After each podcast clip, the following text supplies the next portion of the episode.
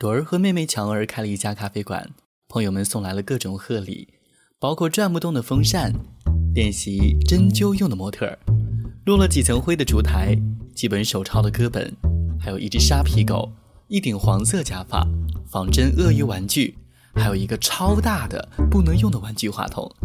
辞了稳定工作，开始了一家朵儿咖啡馆。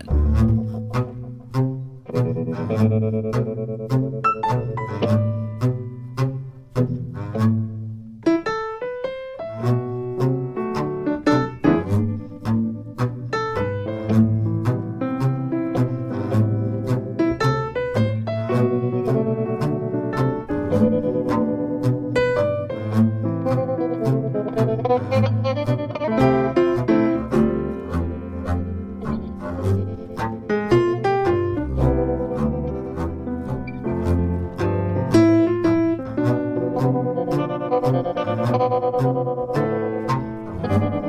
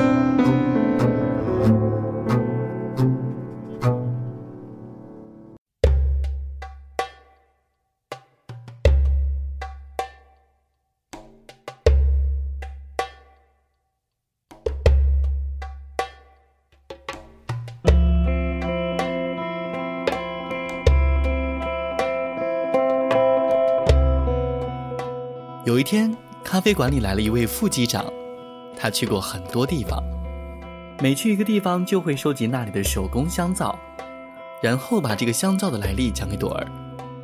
朵儿就把这个故事用画笔画了下来。咖啡馆里那些乱七八糟的东西都被大家以物换物，换过了几个来回。机长的第三十五个故事讲完了，临走时他带走了朵儿的三十五张画。朵儿感觉到非常困惑。经过各般种种，朵儿决定亲自去一下那第三十六个地方，看一下故事到底是怎样发生的。给我，我想要的是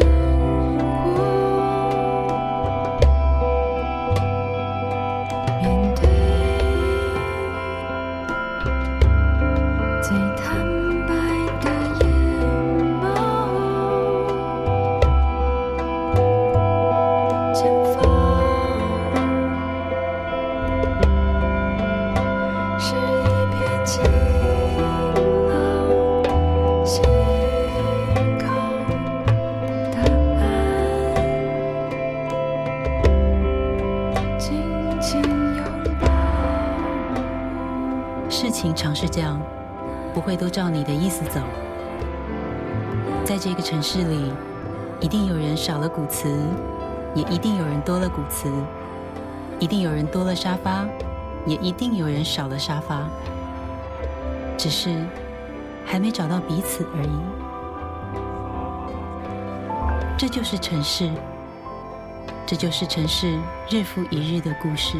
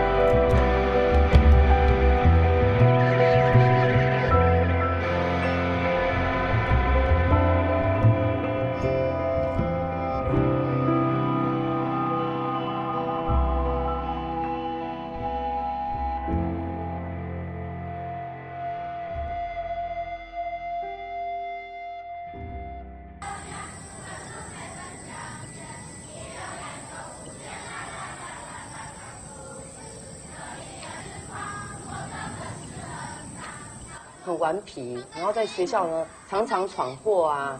那我已经有带他去给医生看了，那医生呢也建议我说，在学校里面有一个小朋友哦能够陪他的话，他呢就会比较好，就比较那么不会玩。一年夏天，某一天，天还没有亮，于守恒、康正行、惠佳开着蓝色小轿车来到海边。三个人模糊的关系和奇怪的气氛，让我只注意了背景的钢琴声。很多人都说，年轻人总是对未来充满希望，又看到绝望。而这样在未知路上一直摸索前行的故事，就只适合发生在有着宽阔马路，可以看到别人流下汗水，或者是可以听到海声，骑着脚踏车在马路上不断的奔驰。当模糊的关系渐渐清晰，我们也应该隔了有几光年的距离吧。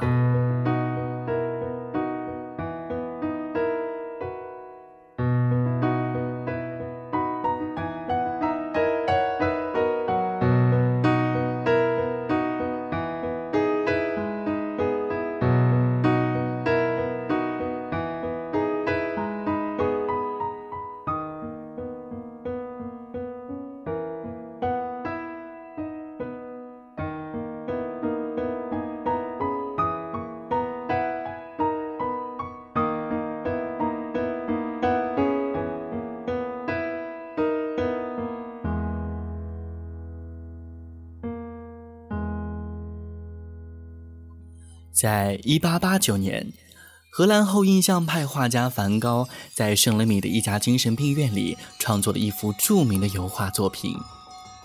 这幅画当中呈现出两种线条风格，一是弯曲的长线，一是破碎的短线，两者交互运用，使画面呈现炫目的奇幻景象。我想象着某一天自己站在星空里，也能够有这幅景象。就像大片的吉米漫画，总留有一行小字。有个晚上，倘若有人向你讲起他十三岁那年发生类似于打破鱼缸，或者是偷偷剪了前桌女孩一缕头发的事情，你也很难把这幅画面的细枝末节想象出来。可是，不管你是快乐还是不快乐，成人世界的伤痛都会从门缝指尖传递过来，慢慢加注到你身上。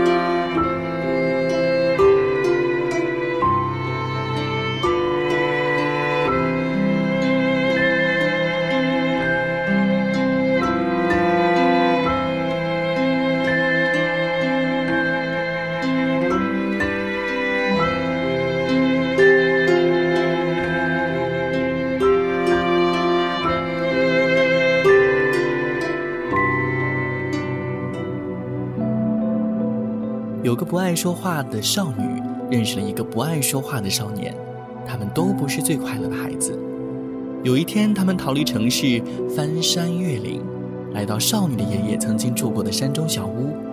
在山里的夜晚，他们看到了最美丽的星空。